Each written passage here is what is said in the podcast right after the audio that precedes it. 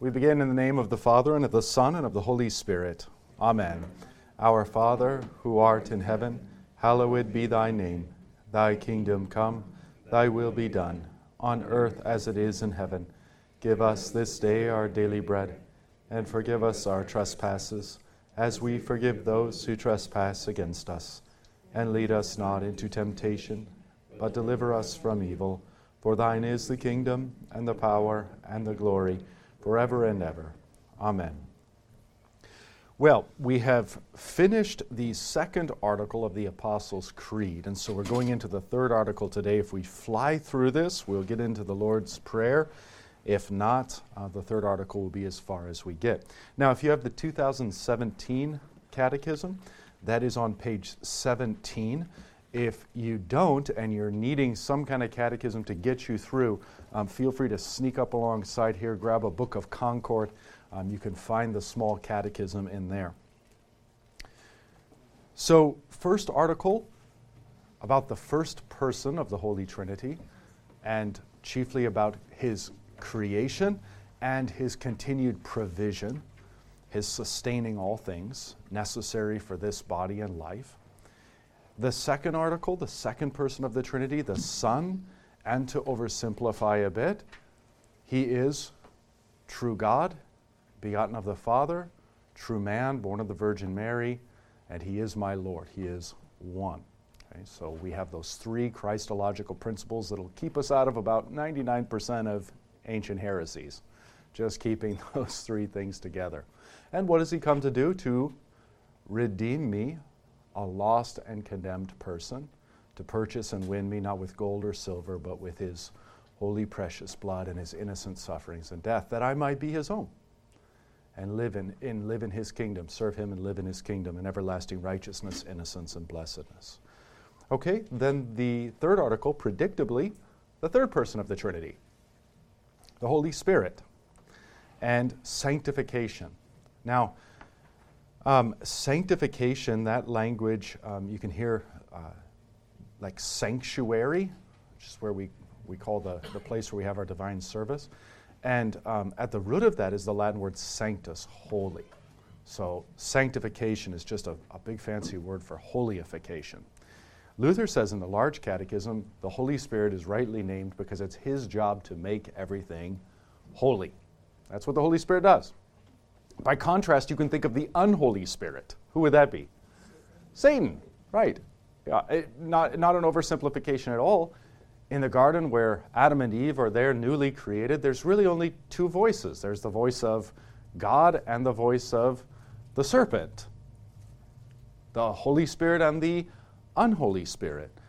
In obeying the unholy spirit, we were given over to him. And so we're in bondage to this unholy spirit. That's the power of Satan uh, over this fallen world. So much so the scriptures call him a small g, God of this world. He's about to be evicted and shown that he's not the, the true God of this world. Uh, but he is the unholy spirit. And so the Holy Spirit, his job is to come and snatch us out of the kingdom of this unholy spirit, out, of, out from under his reign, and bring us into the reign of God. Now, more on this when we talk the Lord's Prayer, because we're going to see the petitions, at least a couple of them, directly in light of this theology. But we may as well bring it out here. So it's the Holy Spirit's job to take things that are by nature now, on account of the fall, unholy, belonging to the unholy Spirit, to bring us back to God and thus render us holy. And so, very simply and most broadly, um, the language of sanctification is simply the language of making holy. And when you find it in scriptures, that's just its usage. Okay? Now, we'll talk about that and what nuanced ways we can understand that language of sanctification uh, as we go along. We simply confess that God is these three persons in one essence. And the third person of the Trinity, the Holy Spirit, is also a person. That is, he's not like a force. Um, he's not an, an, inanimate, unpersonal force. For example, in Acts, um, Ananias and Sapphira are accused of lying to the Holy Spirit. You can't lie to gravity, right? You, so, so that demonstrates that uh, the Holy Spirit, and of course, personal pronouns are used throughout Scripture. He's referred to as a He. Um, so the Holy Spirit is a He, and He is a person.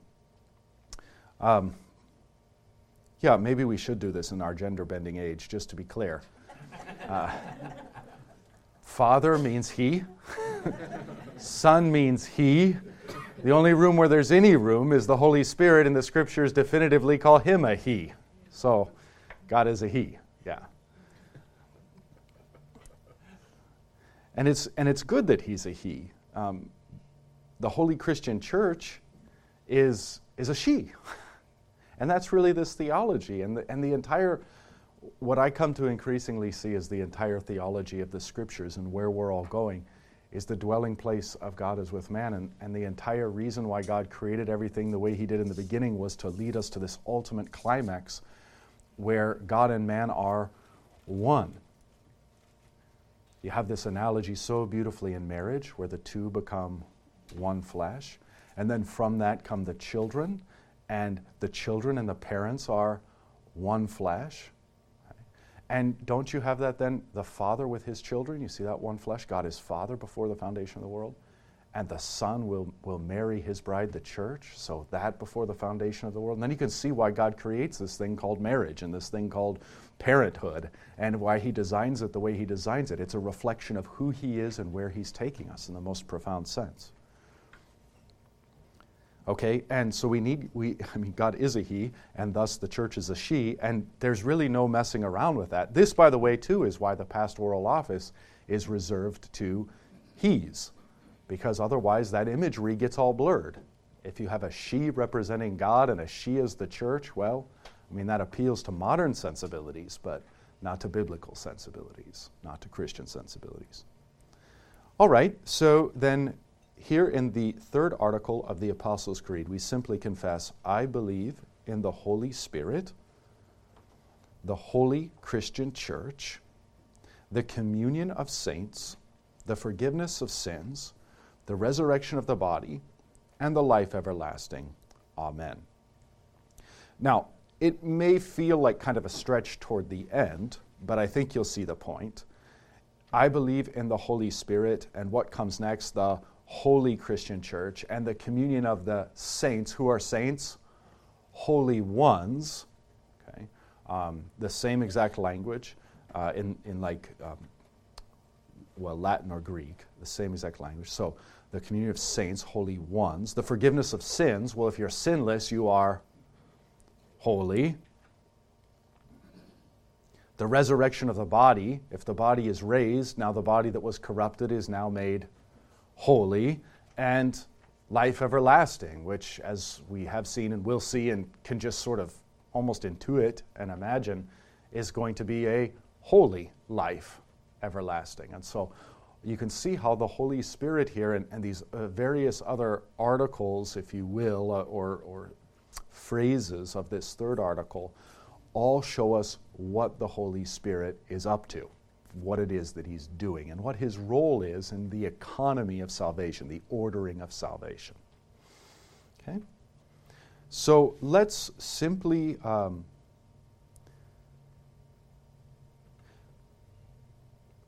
well, let's simply walk through the language and then we'll go through Luther's what does this mean hopefully we'll be able to keep this simple. But if you have, um, if you have questions or comments, don't, um, don't hesitate to raise a hand and we'll get you a microphone. Okay, so the Holy Spirit, the Holy Christian Church. Now, in, in what way does the Holy Spirit make the Holy Christian Church? So, we've already said that when Adam and Eve fell into sin, they fell under the sway of the unholy spirit. How do they come? And you can a- answer just really concretely in terms of the narrative of, and events of Genesis. How do they, how do they come to faith? How do they come to believe and trust in God again? How do they come under the sway, uh, to whatever degree they are, of the Holy Spirit? They have to go back to believing what He said. Okay, so God speaks to them. God speaks to them. And in the first place, he promises them again, he actually speaks this directly to the serpent, but it's in the earshot of the man and woman. And he says to the serpent that the seed of the woman will crush your head. Well, what does Satan come to do? He's brought sin into the world, and remember that what God says, in the day you eat of it, you shall surely die. And so we see that with sin comes death, and with death comes this eternal separation from God, who is life. So to crush the head of the serpent would be to undo all his work, to take away sins, to put death to death, and to save us from everlasting death by reuniting us to the one who is life. And so, of course, this is exactly what Christ comes to do and does.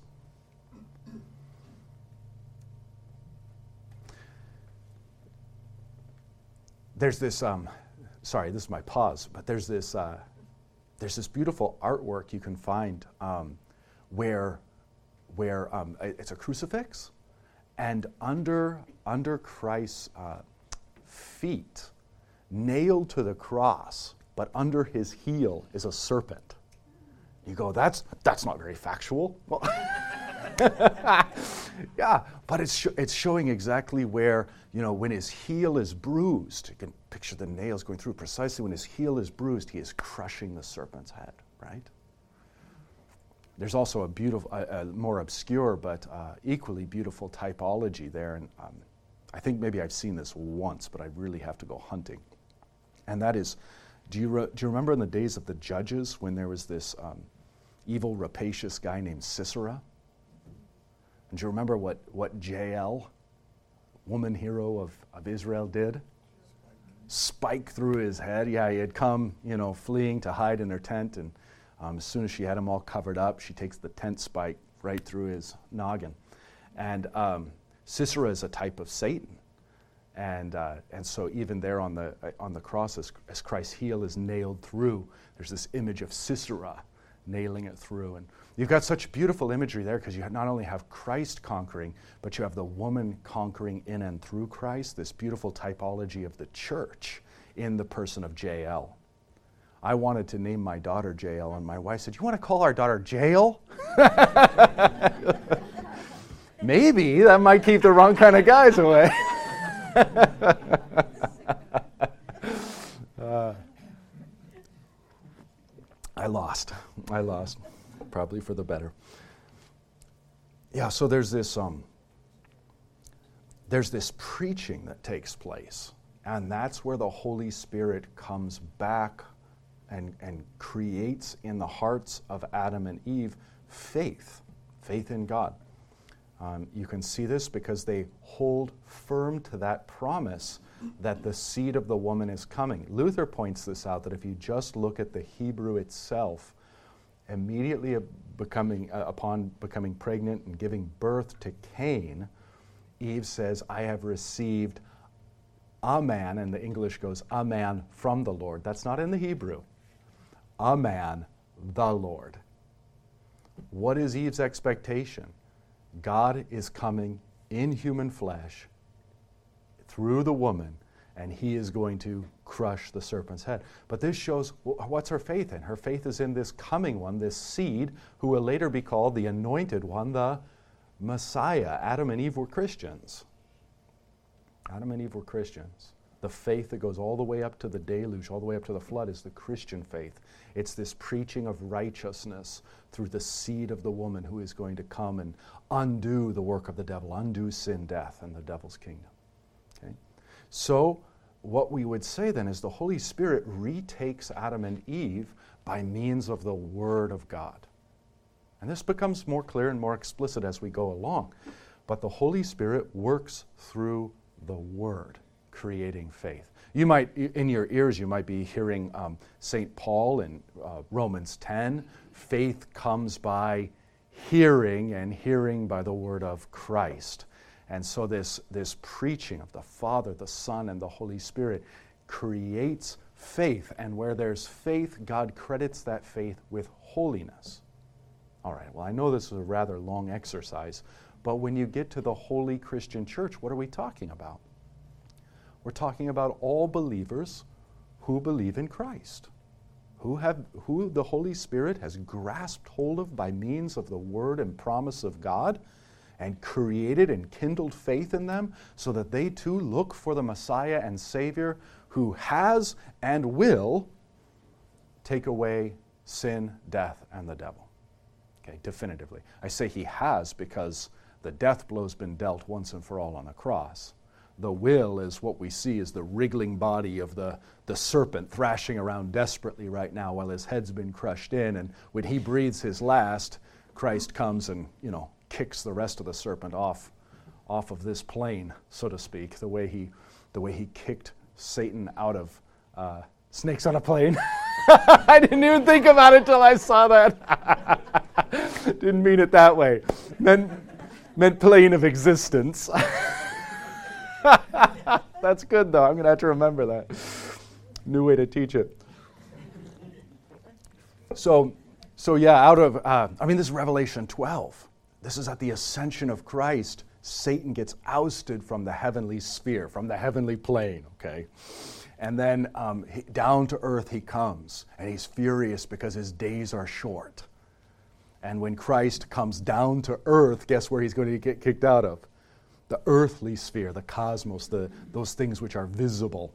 Out he goes. And where is he going to go? Well, the scripture defines, uh, you know, describes it as uh, eternal darkness, the lake of fire, etc. All right, so that's what we're waiting for. Meanwhile, the Holy Spirit's busy through the Word creating a holy Christian church.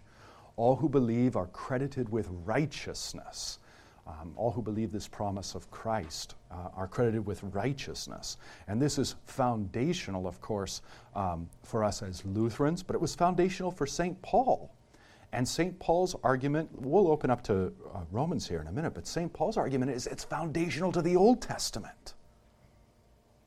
St. Paul's argument is that what is revealed all the way back in Abraham that Abraham believed God and God credited it to him as righteousness.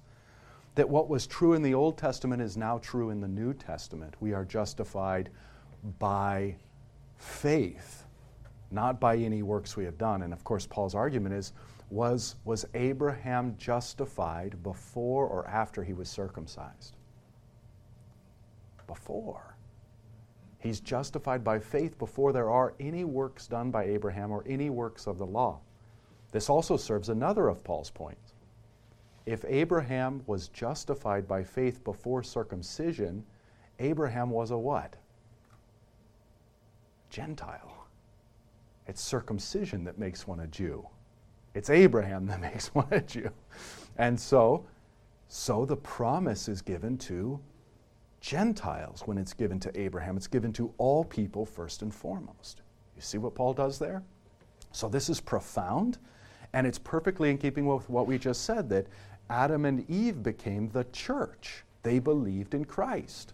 That continues all the way through Noah and the flood. And then Abraham we pick up, and he believes in Christ. And so he is, his faith is credited as righteousness Okay? more specifics on that to come in today's sermon, or you've just come out of it, you know exactly what I'm talking about.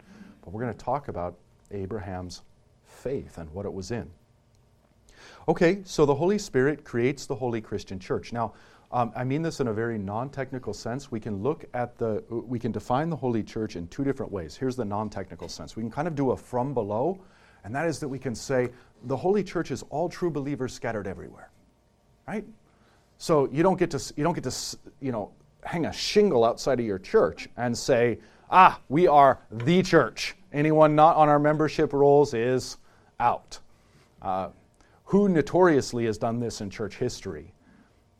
The later Roman Catholic Church, the, the, the post Council of Trent, the post 16th century Roman Catholic Church has said, hey, we are the church. Anyone, anyone who will not kiss the Pope's ring is not going to heaven. And we say, wait a minute, we thought it was Christ and the Holy Spirit that gets us to heaven. He's like, kiss my ring. We're like, no. That's the Reformation in a nutshell.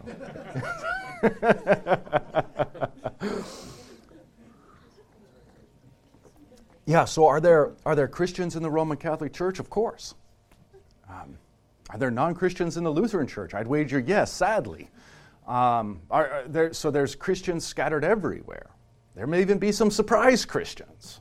That's C.S. Lewis has some, has some great hope for us on that, that there might, there might be some great surprises on Judgment Day um, because, because salvation is by grace through faith apart from works. Um, there might even be some, some well, I think there will be some great surprises on Judgment Day in regard to um, who, who are the first and the last within the kingdom of God. Remember when the, uh, the widow drops her two little mites and Jesus says she gave more than everyone else? Huge surprise. No one would have guessed. So, this idea of like, like who in heaven is, is you know, might be most glorified, probably the least that you would expect. And so we'll get to, we'll get to revel and delight in that and in God's wisdom and, and a, just astonishing wisdom um, in, in that.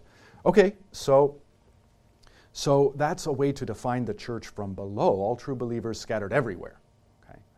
Um, how, might we, how might we do it from above? And again, I mean this from below, from above in a non technical sense, but how might we define it from above? Where, where is the church? Because I can't, I can't go into a room. I mean, I'm standing in a room with a bunch of people. I can't say, I can see into your hearts that you're all true Christians. So, so because I can't see that, some people say the church is hidden. Invisible is kind of bad because um, I mean, it's kind of not accurate, really, because, well, you're all quite visible, right? And if you are a true believer, you're quite visible. There's nothing invisible about you, but hidden. Hidden is a good way of putting it. So the church is hidden. That doesn't help me existentially, personally, if I'm looking for the church. So, where, in, in what sense can I find the marks of the church to know that the church is there? And this is kind of a theology from above. Where the word of Christ is, there Christ is. Remember what he says to his apostles whoever hears you hears me. Okay, so where the word of Christ is, there Christ is. And by extension, where the sacraments of Christ are, there Christ is.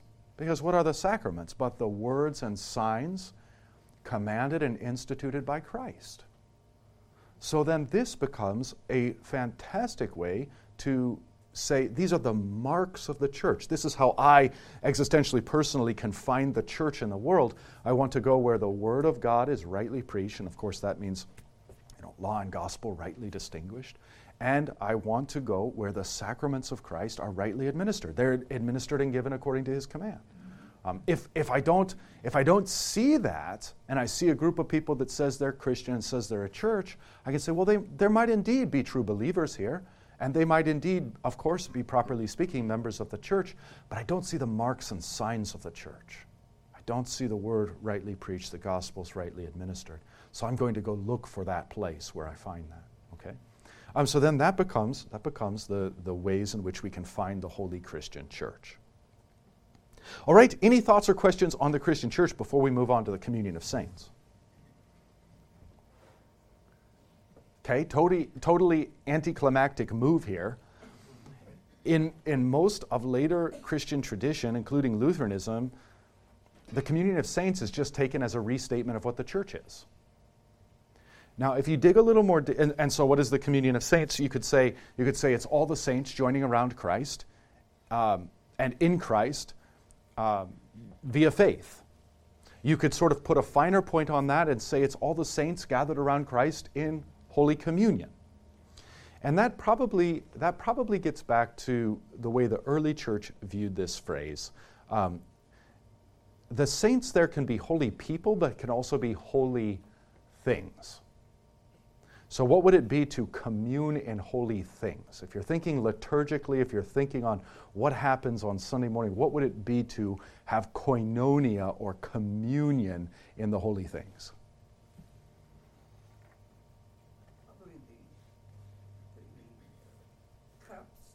Yeah, yeah, it would be capital C communion. It would be Holy Communion. The ho- what, what more holy things are there than the holy body and holy blood of Christ? And do you remember how St. Paul speaks in 1 Corinthians 10? He says, the, the bread that we break, is it not a koinonia, communion in the body of Christ? The cup that we drink, is it not a koinonia, a communion in the blood of Christ? And so to partake of the bread and to partake of the wine is to partake of the body and blood, the holy communion of the holy things. All right, so what is that to say? You can simply take communion of the saints to be a restatement of what the church is, or you can see it, and I would argue this is probably a little more historically accurate, flavored with the Lord's Supper, flavored with the Holy Communion. Okay?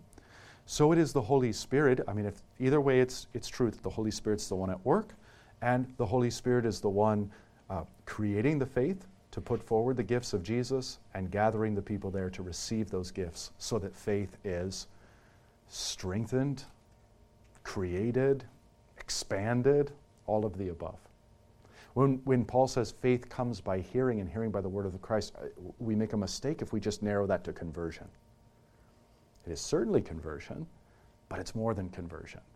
Because that faith which comes by hearing and hearing by the word of Christ means our faith can continually expand. Guess what? Our faith can also continually contract until it's not there at all. If we neglect his word and gifts, faith will go to nothing. So he not only creates faith through his word, but he sustains faith in us and he expands our faith, deepens our faith, however you want to think of it. Okay?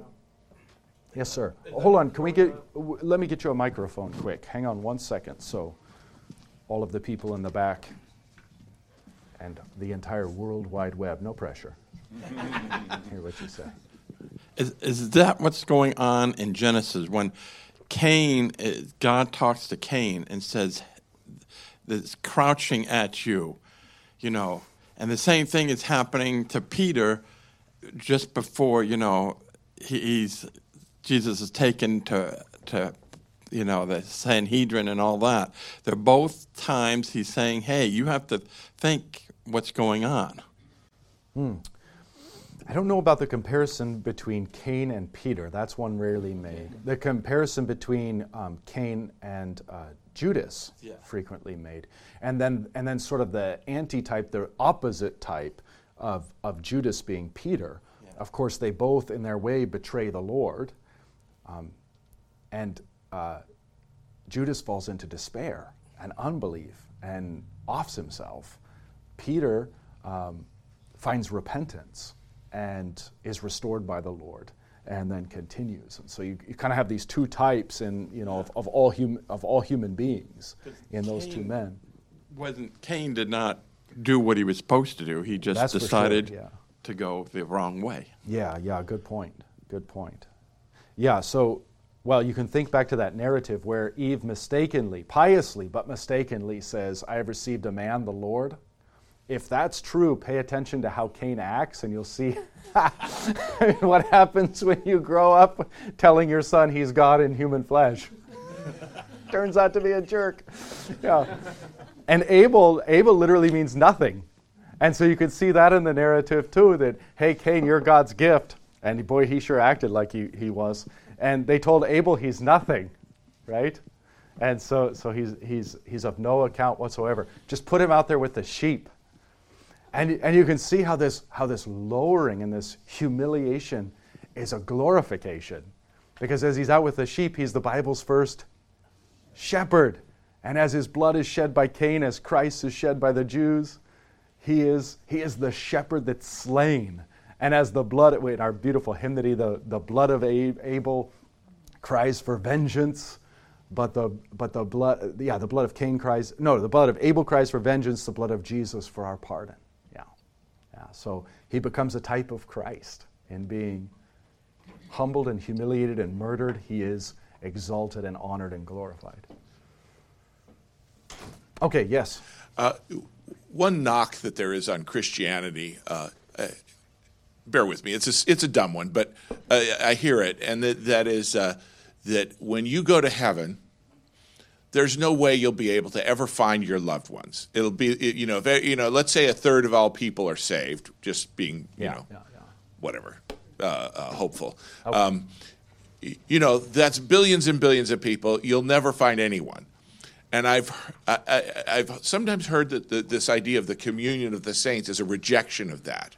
the idea that you, we will be in communion with people that we knew, as well as people we didn't know, and that we'll all be able somehow through a miracle to be able to be right Yeah, I don't know. in I, community with all these people. I don't know. I don't really want to dignify that with a response. I mean, I, I told you it wasn't a great uh, argument, but Yeah. uh, you know this is the this is the the I don't know. When you get up there, you can discover those those like map things they have in the malls. You know, Yeah, You- right, yeah, remember yeah. those? Yeah, you can create those for everyone, and then maybe alphabetize the sections.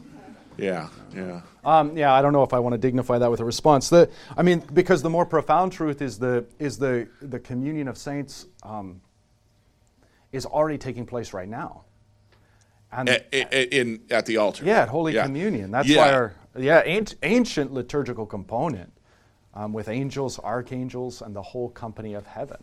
Um, and why and why it's so ancient, or at least that sentiment and that teaching is ancient, goes down to Christology.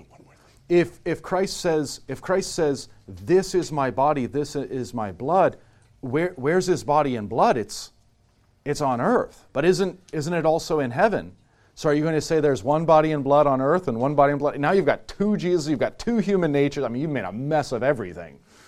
Get the uh, get the logs fired up. Um, no, but but so what's going on there? What's going on? Where Christ locates himself in the sacrament, heaven and earth are being pulled together and wed together in union in a foretaste of that wedding of heaven and earth, of God and man to come. And so that's why we say unabashedly, um, with angels and archangels and the whole company of heaven. Of course, Revelation has, has a slightly easier way to conceptualize that, and that's that the, the, the divine service in the heavenly liturgy is ongoing and continuous. And when we participate in it, we're just simply saying, hey, we're here. we're here to join you for an hour, hour and a half. Um, and, and that, so it is, uh, the whole church around the earth is participating in the heavenly ongoing liturgy.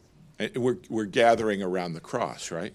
Yeah, yeah. To to partake of, of the sense. body and blood of Christ right there. Yeah, Before us. The, yeah. the, yeah, the, the crucifixion of Christ that happens in time, once and for all, transcends time in the sacrament of the right. altar. And it's right, because the idea that, I mean, the, the Calvinists have this idea that we go up to heaven to be with Jesus and have Right. bread punching crackers there. But, but, you know, I think they have this defective notion that somehow Jesus, when we eat the body and blood of Christ, Jesus is up in heaven and, you know, pulls off a toe or something like that and drops it down to us.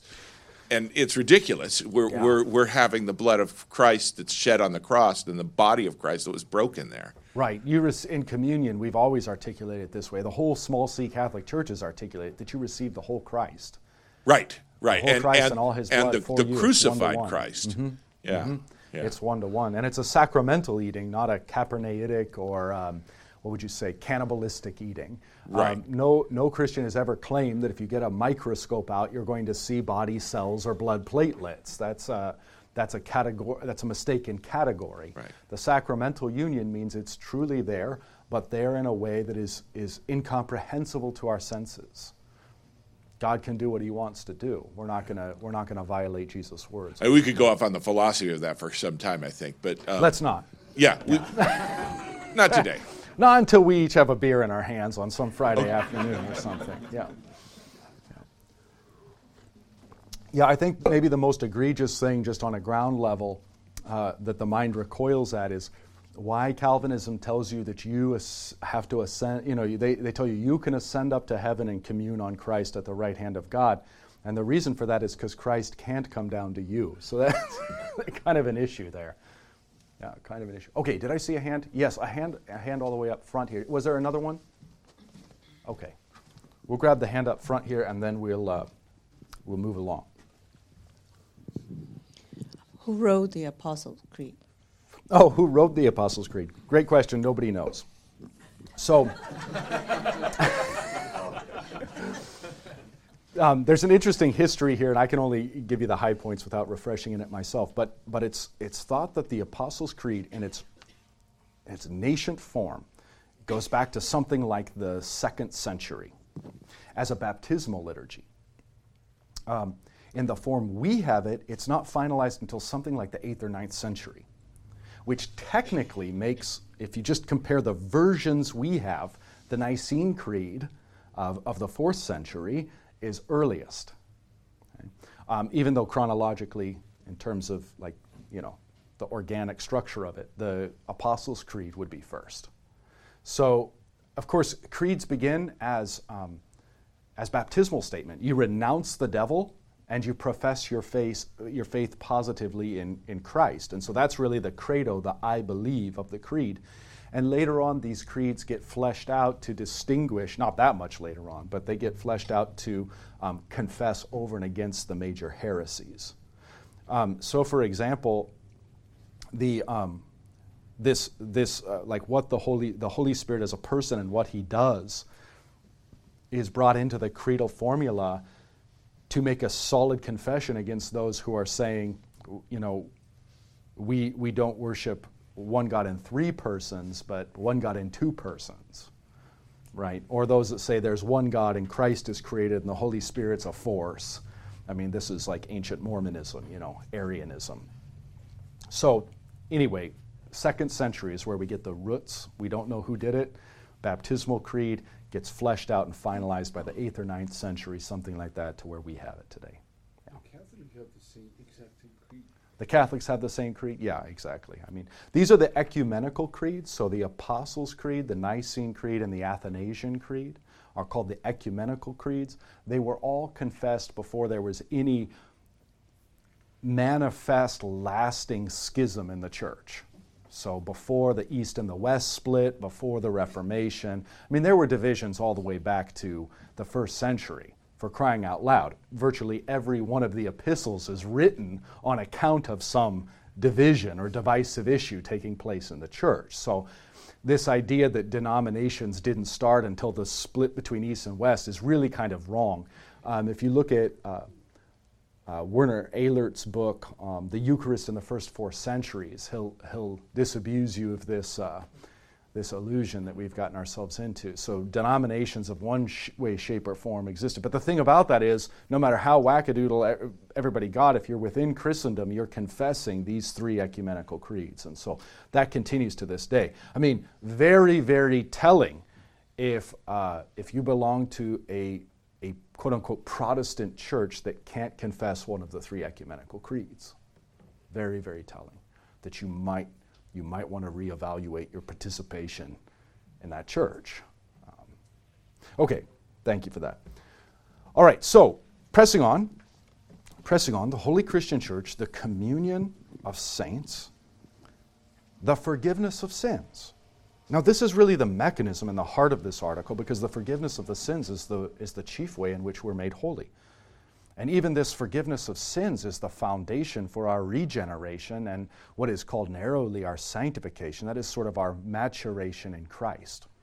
Um, but here, here, the forgiveness of sins is the root. And you can see that the forgiveness of sins comes in the, it, I mean, the forgiveness of sins is everywhere if you, if you just pay attention. It's, it's in the liturgy, it's in the pastor absolving us. Of course, he's absolving us by the baptismal font, and the baptismal font is a washing away of sins. repent and be baptized, every one of you, for the forgiveness of your sins, and you will receive the gift of the Holy Spirit.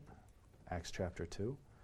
Um, so there's forgiveness of sins in the water, there's forgiveness of sins in the absolution, there's forgiveness of sins in the preaching, there's forgiveness of sins in the Lord's Supper.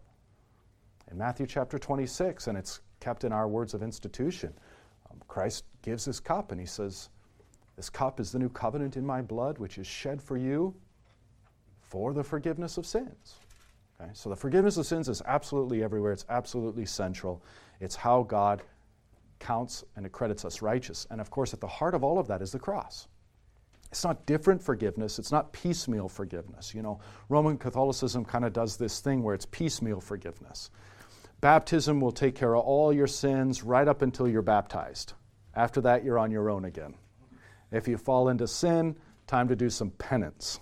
Okay, now you got the credit debit system. And then the Lord's Supper is there for your venial sins, but not for your mortal sins, and so on with this piecemeal system, okay? Yeah, forget all that because Jesus doesn't say like partial, like, you know, drink of it, all of you. This cup is my blood of the new covenant shed for you for your venial sins. shed for you for some of your sins, and really not all the severe since they're just venial. No, he just says forgiveness, right? Baptism doesn't say, hey, this is a washing away of your sins up until this very point, and the second you do something after that, you're on your own. No, I mean, there's no caveats, there's no asterisks. It's just forgiveness, full and free. And of course, these take on different shapes and forms and have their own strengths. Baptism is done once and for all. That's its beauty and strength. You can always return to it. Um, the Lord's Supper, the strength of the Lord's Supper is you can participate in it as often as you want. As often as you want, you can have that reassurance. Confession absolution has the beautiful strength that you can go to a pastor confidentially, say exactly how the devil's tormenting you, name whatever sin you want to name. It's entirely confident, confidential, and you'll hear the holy absolution spoken directly to you over that sin. And that is a powerful, powerful weapon in spiritual warfare and against the assaults of the devil. So these all, even though it's forgiveness, they all have their different way, shape, and form. It drives me up a wall when people say all the forgiveness is redundant. You know, or if you get forgiveness in, in baptism, why do you need forgiveness in the Lord's Supper? And if you get forgiveness in the Lord's Supper, why do you need? I mean, do you understand what this is like? This is like saying, ah, if my wife shows her love to me by hugging me, I certainly don't need her to kiss me. And if, if she shows her love to me and hugging me, I don't need her to cook me a meal either. I mean, doesn't love take all these different forms? So why would we say that one is enough? I mean, the analogy here, the analogy here is precisely marriage. So on the cross, Christ says, I do. And these people who don't want sacraments or don't want the preaching of the gospel, it's like, you know, these are, these are probably the same, the same people that say to their spouses, I told you I loved you on our wedding day, and that should be enough. Anything else is redundant. For crying out loud. So, so what is it? On the cross is Jesus I do to his church. And then, and then what, I mean, what is, what is it but the embrace of baptism and the, the tender, loving words of absolution and um, the comforting kiss of Holy Communion, and so forth. These are all manners in which our bridegroom expresses his love to his church, and he does this continually and manifestly. That's why when people say, you know, again, Protestants kind of say, Do you have a relationship with Jesus? I mean, what do they mean? They mean, Do I have Jesus as kind of like my imaginary friend? I have said to them, No, I don't. I have the Holy Sacraments. Because the Holy Sacraments are where the real and true relationship with Jesus is. That's actually Jesus, not imaginary friend Jesus. You know, Jesus, my co pilot, or whatever I imagine. I mean, crying out loud, shouldn't he be driving? Um, but a true living relationship with Jesus is where, the two, where two or three are gathered in my name, there I am. He promises to be there. And he promises to meet us in, in holy baptism, where through him we are washed, as Paul says. And he promises to meet us in absolution. Whoever hears you hears me. And um, that's why he breathes his Holy Spirit on the apostles and says, If you forgive the sins of any, they're forgiven. And then, of course, in his, in his supper, his body and blood given and shed, he himself for us. Okay, so this is what it means to have a relationship with Jesus, and you're not making it up and you're not fabricating it. And it's like, it's like you know, did, did God talk to you this week?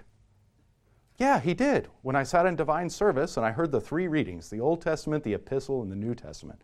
And then, insofar as Rhodey didn't botch it and told me exactly what the Lord said and applied that to me, that too was the Word of God, right? That too was the Word of God applied to my life. And so, yeah, God talked to me in exactly this way. You know, the great idolatry, uh, uh, usually of our age, you go to church and it's like you get the scriptures and you go, well, I'm not being fed. That's the very bread of life. Lord, to whom shall we go? You have the you have the words of eternal life. I'm not being fed. Um, no, you're not being fed what you want to be fed, and that's your own idolatry because you're going to church thinking, hey, I need problem X solved. And God's like, no, you don't. No, no, you don't. You need problem A, B, and C solved, and here, right? So there's humility involved in coming to church and simply receiving from the Lord what He has to give and trusting that that is the word of the Lord. I mean, that's really where that, you know, where that liturgical phrase comes from, where the pastor says, this is the word of the Lord, we all say, oh, thanks be to God. I thought that that was like the Huckleberry Finn or something. I didn't, maybe the Odyssey. I didn't recognize it. No, that, no, the pastor is not saying, hey, just so you're clear, this is in the Bible. No, he is, he's actually calling us to faith. He's saying this is, after he's done reading, he's saying this is the word of the Lord. That is, you have just heard the living voice of the living God speak to you present tense. And the people say, in faith, Thanks be to God. You see what's going on there? It's a real thing, accessible only to faith. You know, if you come into church like a curmudgeon, like, "Uh, here we are just all sitting in a group of people and uh, we're going to sing a bunch of songs and I hope they're tolerable. I mean, this old reading, I've heard this a thousand times. You know, this kind of thing, like, you know. So that's that's the problem. Then church becomes this really super flat anthropocentric thing, and no wonder. I mean, if that's what you think church is, like, I really would advise not going, maybe. But um, what you see then, what you see then is quite different biblically, where Christ promises to be with us and is interacting with us and is speaking His words, present tense, into our ears, administering His gifts, and is doing law and gospel to the end that we acknowledge our sins and receive the forgiveness of sins. That's the work of the Holy Spirit. Okay? As Christ says, the Holy Spirit convicts of sin, that's the law, convicts of righteousness, that's the gospel, and convicts of judgment. That's where all these two that's where these two things tie together. So it's not just all a head game.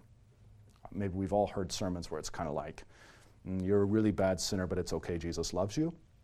We try to avoid those because it's just head games, you know, and it's it's lacking that third leg of the stool that all of this matters because you are going to be face to face with Jesus. So here's where the law and the gospel function along with the, the conviction unto judgment. Um, the devil has been cast down, and so we are, uh, there is no condemnation for those who are in Christ Jesus. Okay, that's the forgiveness of sins. Let's look at the resurrection of the body. If your sins are forgiven, the day you eat of it, you shall surely die. If sin brings death, then if sins are forgiven, what else has to go away? Death. Okay. But don't we still die? Yeah, and Jesus addresses this in two different ways. Though you die, yet shall you live. That's really, frankly, the resurrection of the body. And this is the great comfort, you know, not that grandpa's floating around up in, up in heaven somewhere, and as we heard earlier today, you're probably not going to find him for a few billion years. How's that for good news? Yikes. Um, yeah, so so the resurrection of the body, though you die, yet shall you live. That's easy. And then what Jesus says next is pretty mind blowing. Whoever lives and believes in me will never die. That means that when you die, it's not death, if you believe in him. If you're in Christ, as I said today, when you're in Christ, the dead end of death becomes the tunnel to eternal life. We have such beautiful hymnody that talks about death now has, has become a portal. You know, Christ tore death open, whoosh, and now you pass right through. You don't see death, Jesus says. And the reason for that is because you see him. You know, I don't know. I assume, I assume parts of dying maybe are pretty uncomfortable. I've seen uncomfortable deaths. I've seen comfortable deaths. Who knows? Everybody wants a comfortable death. I say you've only got to do it once. Why not live at large? Why not stand against it all, confessing the, the good confession? Um, yeah, but as soon as, as soon as the screen goes blank or whatever, the next, the next thing you're going to see is the face of Jesus, or maybe angels taking you there. Uh, but, that's, but pretty much you're going to see the face of Jesus, not death. So there is, there is no end, there is no death. Whoever lives and believes in me will never die. All right, so that's when we look to the resurrection of the body, we're looking at that first point. Now, when we die, our bodies go into the earth, our souls are with Jesus in heaven. Today you will be with me in paradise. Right? We're alive, we're aware. It's not like a lobotomy. There's no, there's no like golden wings and harps and floaty clouds and everybody lobotomized, like, oh, who are you? Did I know you in life? I don't know. Is that David? Who's David? You know, and in the meanwhile, Enya's cheering in the background, like chanting. No, no, this is New Ageism. This is Gnosticism. This has nothing to do with the Christian faith. What you look like as a soul is what you look like in the body. You will go up there, you will recognize everyone and be recognized. When the disciples saw Moses and Elijah on the Mount of Transfiguration, did they say to Jesus, Now who are these guys? No, they knew immediately, supernaturally, that it was Moses and Elijah. And so it will all be. You will be in heaven and you won't need somebody to say, hey, could, could- you know, could you, could you show me where King David is? You know, could you take me to my grandma? No, you're going to know where, where everyone is and and you're, you're going to be more you. I mean, this is the big thing. Like, we've perceived of heaven in a Gnostic way, you're going to be less you. No, heaven is exactly the opposite. You're going to be more you than you've ever been. The parts that aren't you, the flesh, is going to be all fallen away, along with all of its decay and forgetfulness and silliness, all of it gone. and we'll be able to finally see and perceive purely. Okay, so then um, on the last day, Christ returns and he raises everyone in their bodies. Everyone. Because his victory over death is so universal that death is simply undone. If Adam's sin brought death and the sin of one man brought death, then Christ brings life through his cross. So, life to all. Now, does that mean that all are saved? No. Some are raised in their bodies, despising the Lord. They've rejected the Lord. They want nothing to do with the Lord. They've allied themselves with the unholy spirit. They've made their choice. But, on the other hand, it's not to take away from the power of Christ. In conquering death, he's conquered death for all. And that's proof, too, by the way, of the, that the atonement of Jesus is universal. If the resurrection is universal, the atonement's universal. Okay, and on the last day we're raised in our bodies, our bodies will suddenly become perfect. Perfect. Which means that everyone's going to be a lot more attractive. I'll basically stay the same. And then, no. I do that all the time to the confirmation kids. Drives them nuts. It's great fun. Um, so yeah, the um, you know we're all gonna we're all gonna look a heck of a lot more attractive than we do now because whether we realize it or not uh, or now we're stained by sin and decay and death is already creeping all over us. All of that's gone. Um, we're not going to suffer. We're not going to have confusion. I mean, it's going to be perfection in the body, perfection in the body. As Christ is risen, so we will be raised. And then because we have a physical body, we're going to need a physical place to dwell, and that's the new heavens and the new earth. So, again, big mistake in modern Christianity this idea you're going to go to heaven and be in heaven forever. No, you're not. No, you're not. First of all, heaven isn't forever, it's the new heavens and the new earth. Heaven has to be remade. Why? There's been sin in heaven. Satan was up there, and he's sin incarnate. He's sinned in heaven. There's been war in heaven. Revelation 12 will tell you that. I mean, it's certainly paradise because we're there with Jesus, but there's a sense in which heaven has to be made new, just as earth has to be made new. So the heavens and the earth will be made new, and we will inherit these in our bodies made perfect. Glorious. Glorious, glorious. So that the end will, is not only will we be able to actually hug our lost loved ones, toast them with the finest of wines or German ales. Um, but we will also, we will also be able to embrace our Lord Jesus, raised in his body. And like Thomas, we will be able to trace our fingers over his wounds by which we were bought. And with these lips into his ears, we will be able to say, Thank you. Thank you. So it is a beautiful, beautiful, concrete reality that's coming for us as Christians. And we need to hold firm to this in these dark and trying and you know days of frustration and feeling like we're all going to lose and um, it's just a it's just all going down the tank slowly usually quickly these days you know. We need to realize hey hey christianity christianity has this to say. We win. We win. Keep the faith. Christ is coming. We win everything gets solved nothing was in vain everything is redeemed Everything has meaning and purpose. There is going to be no shame. The very things that fill us with shame will be the ways in which Christ glorifies us. I mean, think of Abel again, filled with shame, dying. It's the very thing that glorifies him. So it will be with us. Okay, so the resurrection of the body and the life everlasting. And as time is drawing to a close here, I want to just make one final point here. Um, one final point, we'll read Luther we'll be done. So, the one final point is that life everlasting is not really something that we possess. Life everlasting is certainly not a place. Life everlasting, according to Jesus um, in his prayer in John, well, you remember Jesus says this very plainly I am the way, the truth, and the life. Jesus is life. Okay? So, you have life if you have Jesus. And in, the, and in his prayer in John's Gospel, he prays, he prays to the Father, This is eternal life, that they may know you and the one whom you have sent. The essence of life is to have God and to know God intimately. That's life. So we can have eternal life now because we have God. And that life is God. God is life. Christ is life. So when we think about the life everlasting, you can see how this goes on for all eternity because it is to have God for all eternity, to have Christ for all eternity. All right, so what does this mean? What does this mean? I believe that I cannot, by my own reason or strength, believe in Jesus Christ my Lord or come to him. Now, if you do the little grammar here, I believe that I cannot believe in Jesus Christ. Again, we've already hit this point, but faith comes by a free will decision, by hearing. How are you going to make a free will decision about something that you haven't even heard? Right? I mean, uh, picture yourself entirely ignorant of Christ. How are you going to choose Christ of whom you have not heard? Yeah. So, in the first place, you have to hear of Christ. And then who convinces you of the veracity and truth of Christ? The Holy Spirit. And so faith comes by hearing. I believe that I cannot believe in Jesus Christ my Lord. I believe that I cannot, by my own reason or strength, believe in Jesus Christ my Lord or come to him. I mean, how can you come to to him of whom you are ignorant. But the Holy Spirit has called me by the gospel.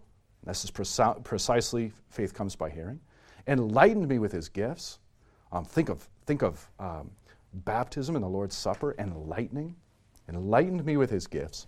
Sanctified and kept me in the true faith. Pulled me out of the unholy Spirit's realm, brought me into the Holy Spirit's realm, thus made me holy, thus sanctified me. And he has kept me in the true faith. Okay? So it's not like he gets you in, it's not like he gives you faith and he says, okay, you're on your own. Hope you don't fall into unbelief. He sustains us by his word and sacraments in faith, so that faith is a gift and sustaining faith is a gift.